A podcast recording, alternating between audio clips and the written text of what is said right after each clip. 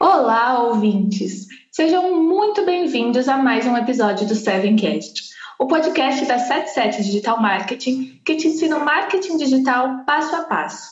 Eu sou a Beatriz Azevedo, apresentadora do podcast e social media aqui na 77.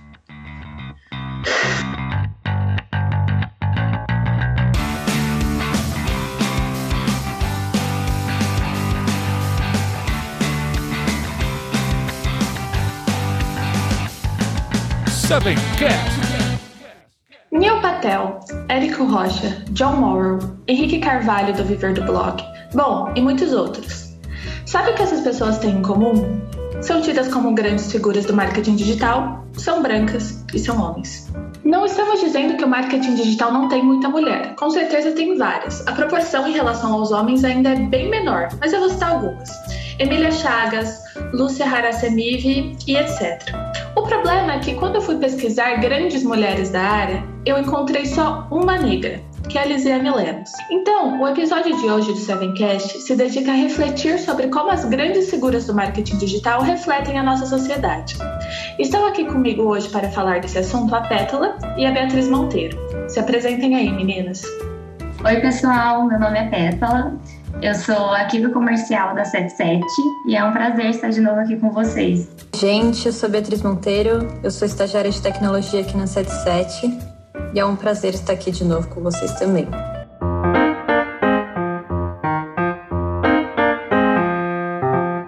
Há alguns dias, uma das fundadoras da Nubank disse que é difícil contratar negros porque, abre aspas, não dá para nivelar o processo seletivo para baixo.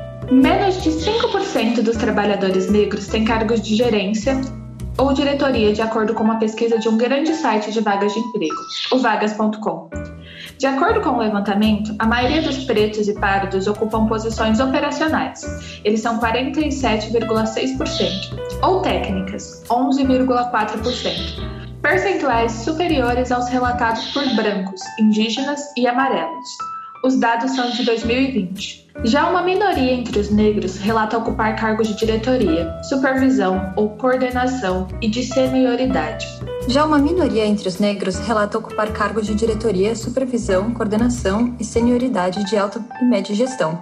Apenas 0,7% tem cargo de diretoria, enquanto entre brancos, indígenas e amarelos essa proporção é de 2%. Entre os brancos, a participação nos cargos operacionais é de 35%, a menor verificada na pesquisa.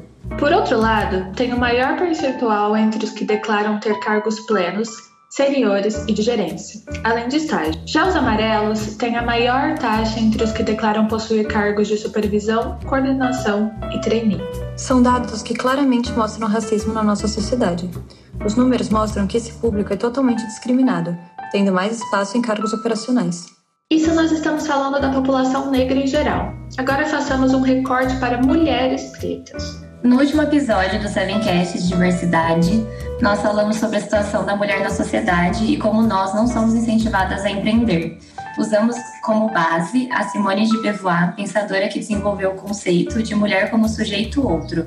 Neste episódio, trazemos Jamila Ribeiro, pensadora que reformulou o outro bevoriano para destacar a situação da mulher preta. A mulher preta é a pessoa que mais sofre com a opressão da sociedade, de acordo com Jamila. Isso porque ela sofre a opressão de ser mulher e de ser preta ao mesmo tempo, em um mundo onde as lutas sociais não a contemplam 100% em nenhum dos casos. No movimento antirracista, ainda no pensamento de Jamila, o homem preto ganha protagonismo. No movimento feminista, a mulher branca é a estrela. Patrícia Hill Collins fala sobre a mulher negra como uma outsider within, algo como uma estrangeira de dentro nos dois movimentos. Beauvoir desenha o conceito de mulher como um sujeito outro, um sujeito que precisa da relação com o homem para a autodefinição na sociedade, como se a mulher precisasse desse olhar masculino para ser, o que a impede de ser para si. Uma forma de destituir-lhes a humanidade. Mas Djamila segue e cita Grada Quilomba, pensadora que afirma, entre aspas, a mulher negra é o outro do outro, posição que a coloca em difícil local de reciprocidade. Vou abrir uma aspas da Grada aqui também. As mulheres negras foram postas em vários discursos que deturpam nossa realidade. Um debate sobre o racismo, onde o sujeito homem é negro, um discurso de gênero, onde o sujeito é a mulher branca, e um discurso de classe, onde a raça não tem espaço no debate.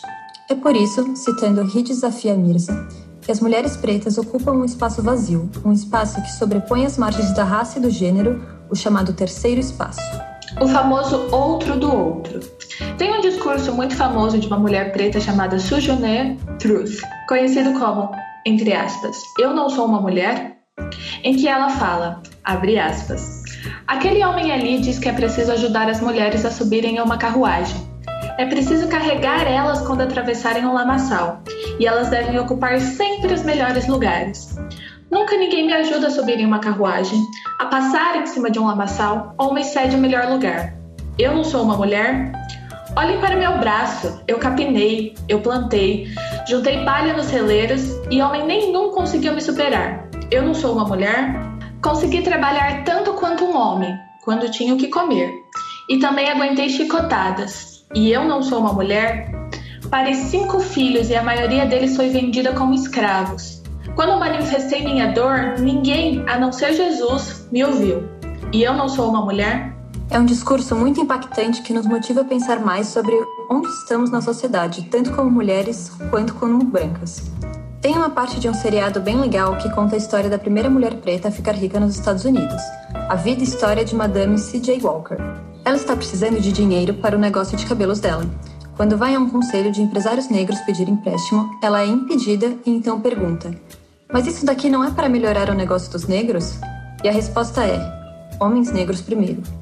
Eu acho importante essa demarcação é, da mulher negra como um sujeito outro do outro, né? Que a Simone Beauvoir, conhecida como grandíssima feminista, mas que assim pensou no recorte das mulheres brancas que, por exemplo, estavam tentando conquistar o direito de trabalhar, enquanto as mulheres pretas elas foram escravizadas por muito tempo e, e sempre tiveram que trabalhar, né, para enfim, para sustentar a família, ajudar e etc.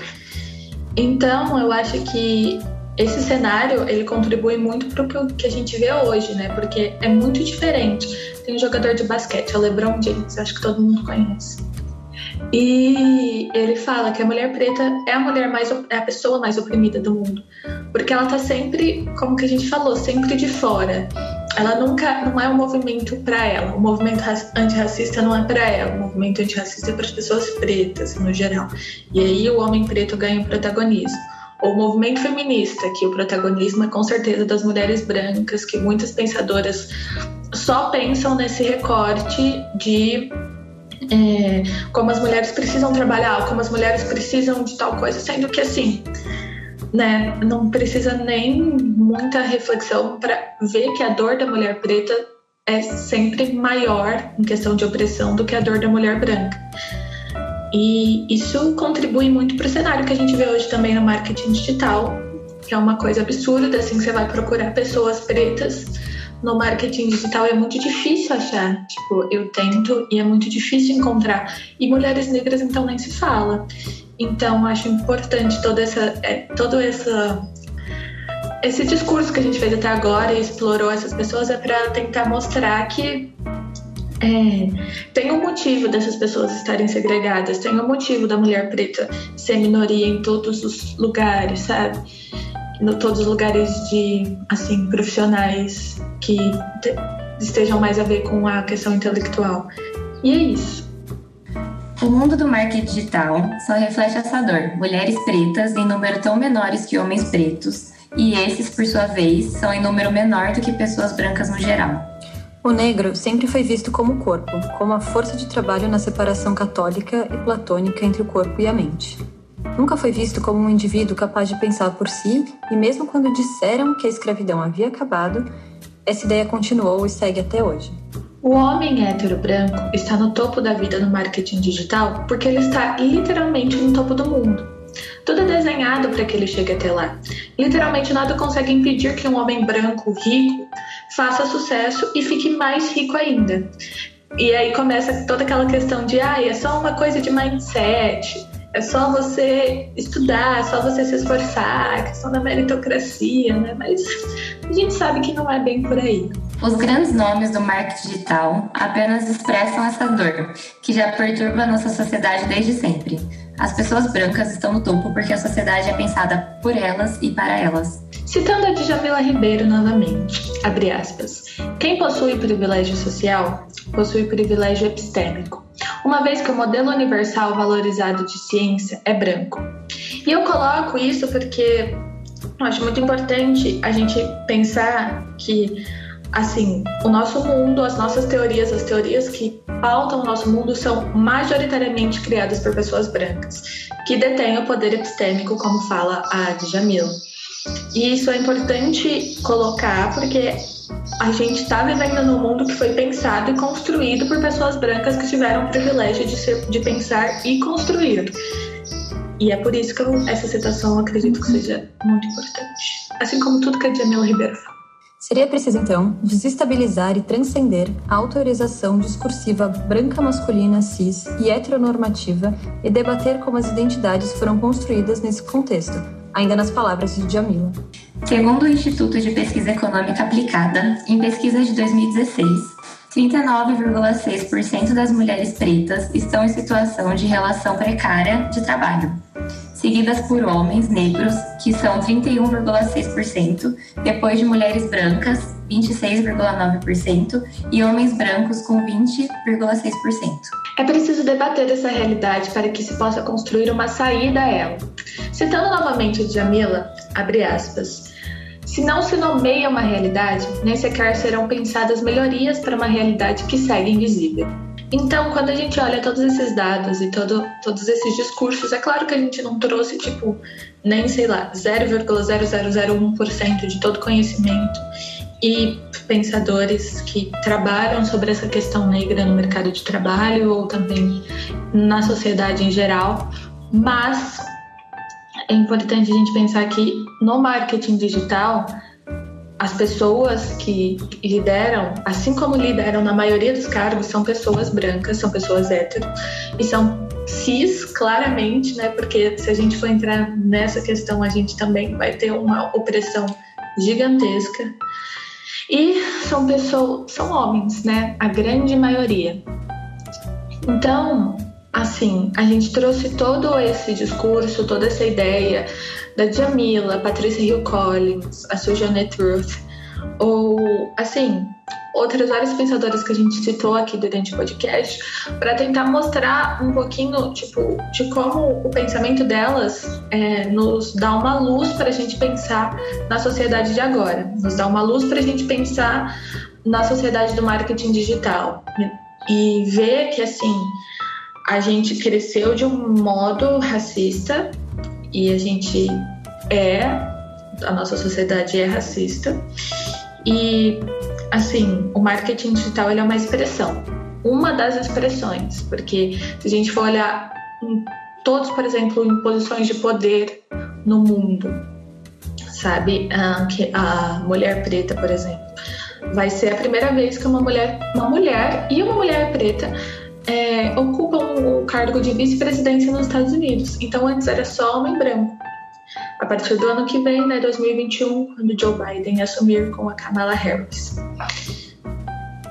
Então, é uma coisa que a gente, nesse espaço para diversidade que a gente abre aqui mensalmente no Sevencast, uma coisa que eu acho importante nós pensarmos, eu acho importante é, você refletir quantas pessoas você que trabalha no marketing digital, ou você que está se inspirando em pessoas do marketing digital, quantas pessoas negras você vê ao seu lado? E quantas pessoas, quantas mulheres negras você vê ao seu lado? Porque aqui, por exemplo, na gravação desse podcast, não temos. A gente está se baseando numa em pensadoras e dados que falam sobre isso. Mas não temos. Aqui somos três mulheres brancas é, tentando conversar e debater sobre esse assunto. Então, assim, é uma coisa para a gente pensar, é uma coisa para a gente olhar para o nosso lado e pensar por que que é desse jeito e como que a gente poderia fazer para melhorar. E se a gente quer melhorar, né? Porque partindo da posição de como brancos, a opressão é muito cômoda para gente. A opressão é porque a gente vai ter as melhores oportunidades, enfim. Então, tentar sair um pouco da sua posição de privilégio e tentar olhar para o seu lado e falar: caramba, quantas pessoas negras eu já vi trabalhando comigo desde que eu comecei a minha carreira. Nem precisa ser agora que estão trabalhando comigo agora. Desde que eu comecei a minha carreira. Entendeu? Então, essas são reflexões, por exemplo, aqui a gente estuda. Eu sou aluna da USP. A proporção de pessoas negras em relação a, a pessoas brancas também é muito menor.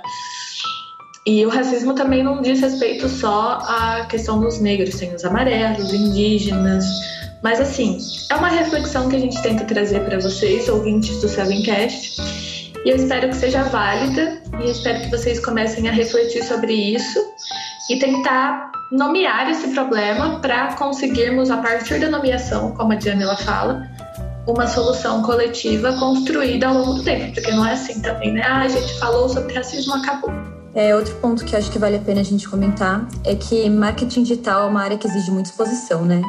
Então, quando você vai fazer um, um lançamento, é o seu rosto que está lá estampado. E como a sociedade já carrega um peso muito grande de preconceito em torno de pessoas pretas, quando um expert, por exemplo, é uma pessoa preta, é muito mais fácil ele receber uma rejeição dos possíveis leads e tal, por ter um preconceito envolvido. É aquela questão, né, de tipo o negro sempre ser visto como corpo, né, que a gente comentou, a força de trabalho, e nunca como a força intelectual, porque quando a gente pensa num cientista, a gente pensa em um homem branco, né? A gente pensa naquele homem branco de jaleco no laboratório, enfim. Eu acho importante esse comentário que a Bia trouxe. A gente olhar também sobre os refletir também sobre os nossos preconceitos, né? Mesmo que a gente queira falar que não tem, não tenho nenhum, sou totalmente antirracista. Eu acho bom a gente sempre colocar isso em xeque, sempre colocando, falando, será que eu sou mesmo antirracista? Será que eu realmente tenho uma, um posicionamento contrário a isso? Porque, querendo ou não, mesmo se você, assim, em tese, mesmo se você é a pessoa branca menos racista do mundo, isso, isso em tese, isso em tese, né? É, você vai ser racista, porque todo branco é racista, porque a gente se beneficia diariamente de um sistema social feito pra gente. E assim, construído para que nós tenhamos oportunidades e as pessoas pretas não. Então, assim, coloque sempre em xeque seu antirracismo. Fala assim, será que eu sou antirracista? Porque eu adoro postar nas redes sociais, quadrado preto, todo mundo adora falar. Eu sou antirracista, mas, por exemplo, eu já ouvi muita gente que se coloca como antirracista fazendo piadinha com o negro sendo preso. Já vi muita gente. E adora colocar nos status do. nos stories do Instagram um, um vídeo do Quebrando Tabu falando não, porque esse racismo é, é triste e tal. Mas assim, você não pode ser antirracista e fazer piada com negros ao mesmo tempo, tá? A pessoa que está ouvindo, se você está nos ouvindo, leve isso como lição aqui desse podcast. Sempre coloque em xeque seu antirracismo e pare de compartilhar vídeos do Quebrando Tabu. Bom, gente, o episódio de hoje vai ficando por aqui. Eu espero que vocês tenham gostado e se quiserem, venham conversar com a gente em arroba 77 Digital Marketing. A opinião de vocês é sempre válida e a gente gosta muito de ouvir.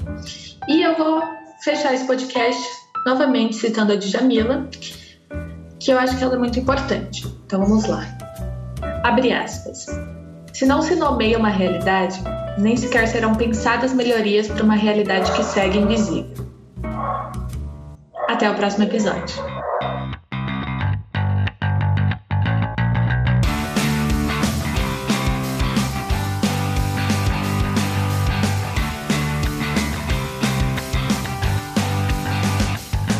Seven Cast.